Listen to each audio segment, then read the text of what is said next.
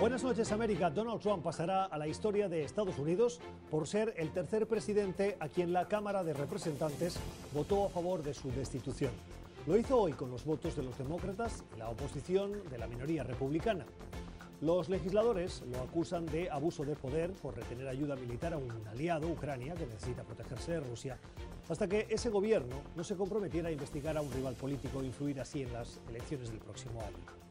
La segunda acusación es la obstrucción al trabajo del Congreso en investigar mostrando un desafío sin precedentes categórico e indiscriminado, según los demócratas, bloqueando múltiples citaciones. La defensa de Trump y los republicanos es que no hay pruebas suficientes en su contra y que los hechos conocidos no constituyen un motivo para su destitución y todos cierran filas con Trump. Pero eso debería ser dirimido precisamente en el juicio del Senado, en quien ahora recae la responsabilidad de tomar la decisión la mayoría republicana no parece que esté por la labor. Un juicio político es sin duda un serio proceso constitucional pensado para preservar la democracia estadounidense y este juicio político ya está adulterado por las prisas demócratas y la obstrucción republicana. Estos días de debates y trámites legislativos, los estadounidenses y con ellos los legisladores deberían preguntarse si el comportamiento de Trump pidiendo favores a gobiernos extranjeros para investigar a rivales políticos es aceptable. Y claramente no lo es.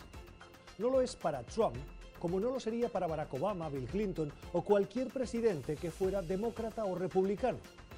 Hoy pierden todos. La presidencia de Estados Unidos, porque puede salir indemne de un comportamiento impropio de un mandatario, el Congreso por avanzar un juicio político sin la rigurosidad necesaria para que sea visto como no partidista, y los dos grandes partidos de este país por anteponer sus estrategias políticas mirando más al 2020 que preservar el rol constitucional que tienen encomendado.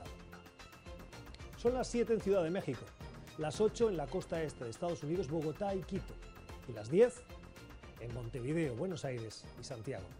Y esto es cuestión de poder. Bienvenidos.